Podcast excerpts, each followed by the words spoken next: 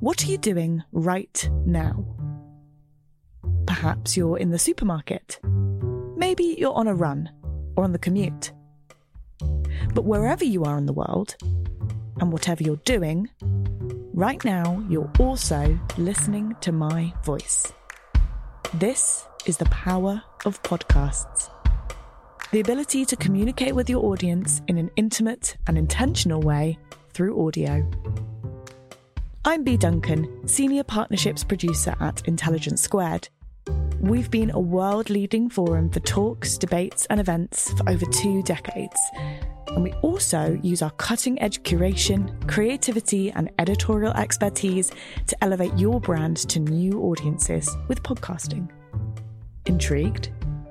To find out what we can do for your organisation, book into a free consultation with me today. Find out more by going to www.intelligencesquared.com forward slash partnerships.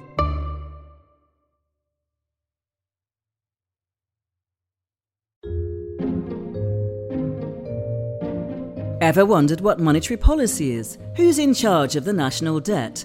Or why BRIC countries should concern you? Well, you're in the right place. Hello, and welcome to It's the Economy, a new podcast series brought to you by Intelligence Squared.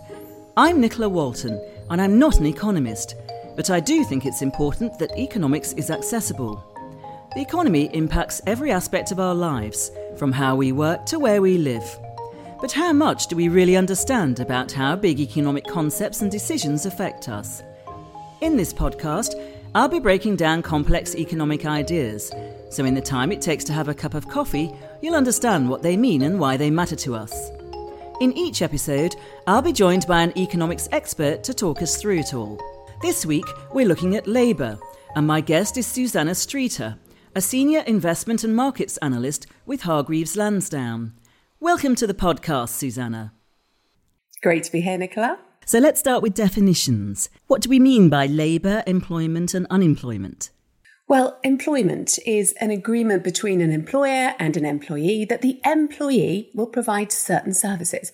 In return, the employee is paid a salary or an hourly wage. Now, unemployment is defined as a situation where someone of working age isn't able to get a job, but would like to be in full time employment. So if a mother left work to bring up a child, or a father did, or if someone went into higher education, they're not working, but they wouldn't be classed as unemployed because they're not actively seeking employment. But there is a grey area, and that's a voluntary unemployment. Now, this occurs when the unemployed choose not to take a job for a number of reasons, such as the going wage rate could be too low and uh, they could be counted as unemployed because even though they're still seeking a job, they just don't want to take one that they're being offered. And I've noticed that some countries have introduced the idea of a minimum wage and a living wage, like Japan and Canada. So, what's the difference between the two and, and why are they used? The living wage is a voluntary rate employers can sign up to that's based on the real cost of living. But the minimum wage is the legal minimum that you must be paid per hour. So the minimum that governments have passed legislation to ensure that you are. But it's interesting how this is developed in the UK, for example, because the government now calls the minimum wage for employees who are over 25 the living wage. But in fact, it's not linked to living costs. But um, that's why there is some kind of uh, confusion at times over what's really a living wage and what is the minimum wage. So now campaigners here in the UK calling for a wage which is linked to living costs have dubbed it the real living wage. Each week, we look at a historical example of this episode's theme, in this case, labour. My producer, Lovejeet Dhaliwal, has been looking at the Windrush generation, who migrated from the Caribbean to fill Britain's labour gap and help rebuild the economy after the Second World War. After World War II, Britain was desperately short of the labour force it needed to rebuild its weakened economy. It needed workers in iron, steel, and coal production. Workers were also needed to run essential services like public transport and to staff the newly established National Health Service, the NHS. But the working population had fallen by nearly 1.4 million at the end of the war, as married women and older people left jobs they had filled in during the war effort. People were also leaving Britain and emigrating to the old Commonwealth, to countries like Australia, New Zealand, and Canada. To fill the labour gap, the government turned towards the citizens of the new Commonwealth. These were the recently decolonised countries in the former British Empire. Thousands of men and women from Caribbean countries answered Britain's call and were known as the Windrush generation after the ship they were brought on. Between 1948 and 1970, nearly half a million people left their homes in the West Indies to live in the UK. They took up jobs in manufacturing, construction, and public transport, and many Caribbean women became nurses in the NHS. But racism meant that despite labour shortages, some still found it difficult to find good jobs. Despite facing challenges, the Windrush generation helped to rebuild the British economy, and the legacy of their contributions is still felt today. So, Susannah, as we've just heard, labour can be sourced from other countries. But those immigrants may still have to deal with discrimination and racism. In more recent times, have you seen similar examples? Perhaps in the UK, for example, Eastern European fruit pickers. Well, actually, there were cases of uh, discrimination and some hate crimes which seemed to erupt around the time of the Brexit referendum because there was such a focus on immigration during that referendum campaign. In fact, it was highlighted by the United Nations, in fact, that some of the uh, rhetoric uh, surrounding some of those campaigns really was at the root cause of uh, some of that hate crime. But we've seen during the pandemic estimates of as much as 700,000 people leaving the UK. So is that likely to have an impact in the future, do you think?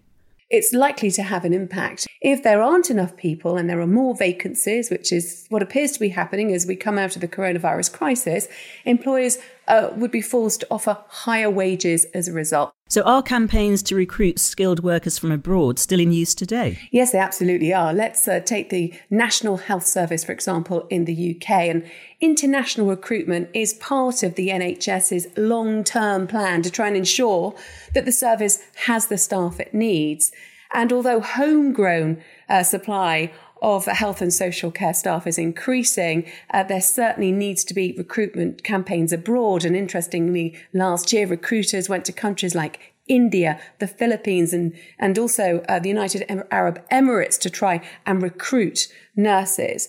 But this year, because of uh, infection rates around the world and the fact that lots of countries are still on a red list, the only country in which uh, those NHS recruiters can really target workers right now is the Philippines. But interestingly, at the same time, um, there are migration campaigns being run within countries. For example, thousands of Australians are being lured with uh, free flights, cheap accommodation, and even lump sums of cash to try and take a job in the Sunshine State's tourism sector. The Queensland government has launched the Work in Paradise initiative. That's what the campaign is dubbed to try and fill 4,000 empty uh, vacancies. And so, Susannah, how do these migration patterns affect the home and the recipient economies? There are concerns that there's a brain drain. Interestingly, when you look at the Filipino nurses example, the fact that the UK is going to the Philippines at the moment to try and recruit nurses to fill gaps in the National Health Service, the Philippines aren't too happy about this because they are grappling with their own COVID crisis and need to retain as many workers in their National Health Service as possible. So they have put a cap on numbers. There are also concerns that um, uh, money could be leaving the country uh, if there is this brain drain. But interestingly, when you look at the numbers of remittances um, that um, skilled workers who move abroad send back, it's absolutely huge, very crucial for certain economies. Uh, for example, in Kenya, uh, remittances rose in March this year by 27% year on year to 290 million. And in 2020, uh, remittances rose 11% to $3 billion. And so you can really see how that money being sent back from workers overseas can help their families and also uh, the economies back home. So, moving countries is one way of finding employment, but recently something called the gig economy has sprung up. So, tell us more about that. So remember that definition of employment earlier. Employment is an agreement between an employer and an employee that an employee will provide certain services and in return an employee will get a salary or hourly wage. Now traditionally this has been on long-term contracts, but the gig economy is a labour market that's characterised by the prevalence of short-term contracts or freelance work or contractor status as opposed to permanent jobs. Is the gig economy a new way of working? Well, actually, you could argue that in the manufacturing sector, it's been around for centuries as what's known as piecework, a type of employment where a worker is paid a fixed price for each unit produced in the guild system of the 16th century, for example, and the British factory system of the Industrial Revolution. The number of pieces produced by a worker were counted as it was easier than accounting for the worker's time. So, in a way, it's been around a long time. But as technology has advanced, the gig economy has really emerged with a vengeance. Once again, with the likes of Deliveroo, the delivery company paying riders who sign up via an app per delivery rather than per hour.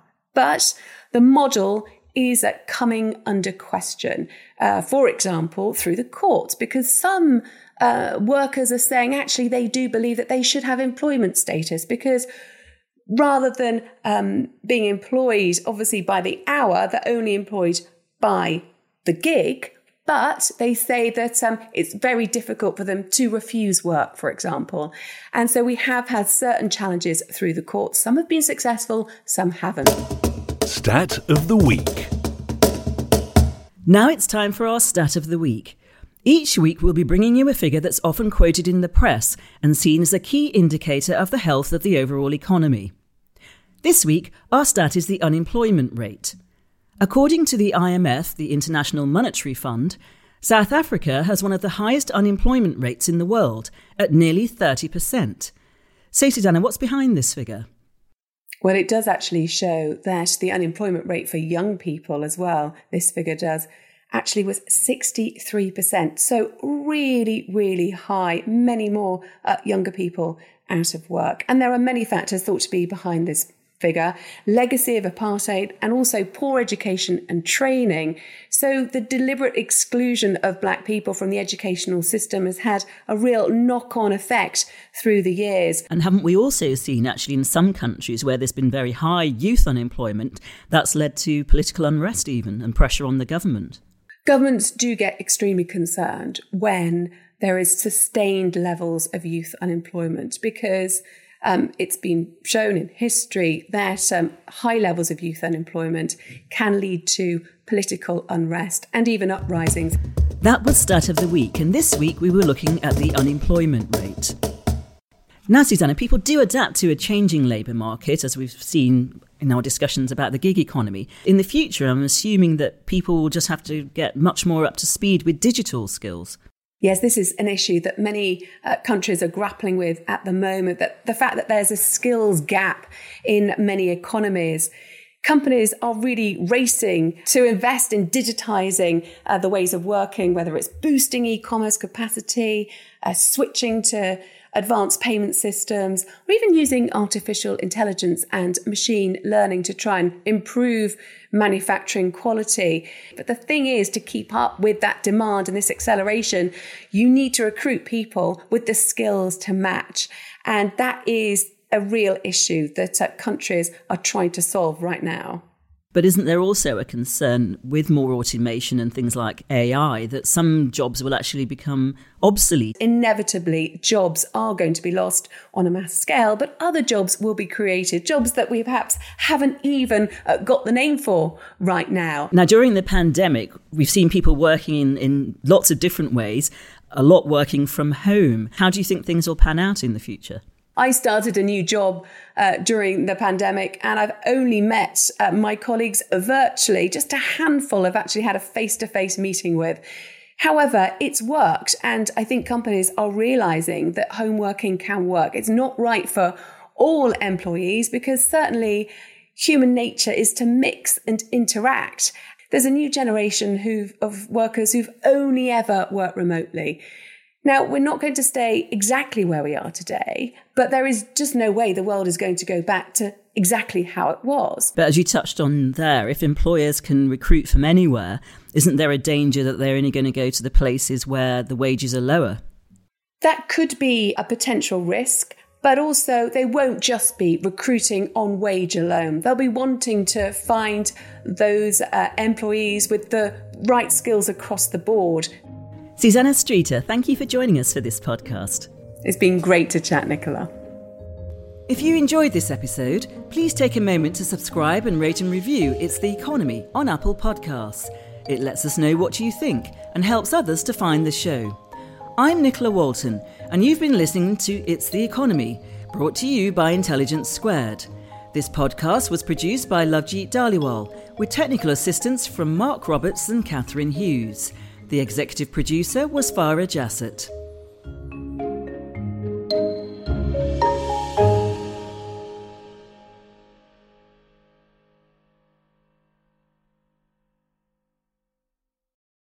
What are you doing right now?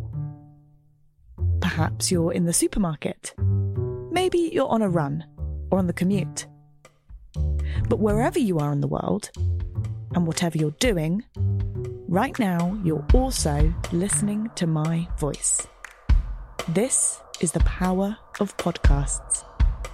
The ability to communicate with your audience in an intimate and intentional way through audio. I'm Bea Duncan, Senior Partnerships Producer at Intelligence Squared. We've been a world leading forum for talks, debates, and events for over two decades and we also use our cutting edge curation, creativity, and editorial expertise to elevate your brand to new audiences with podcasting. Intrigued? To find out what we can do for your organisation, book into a free consultation with me today.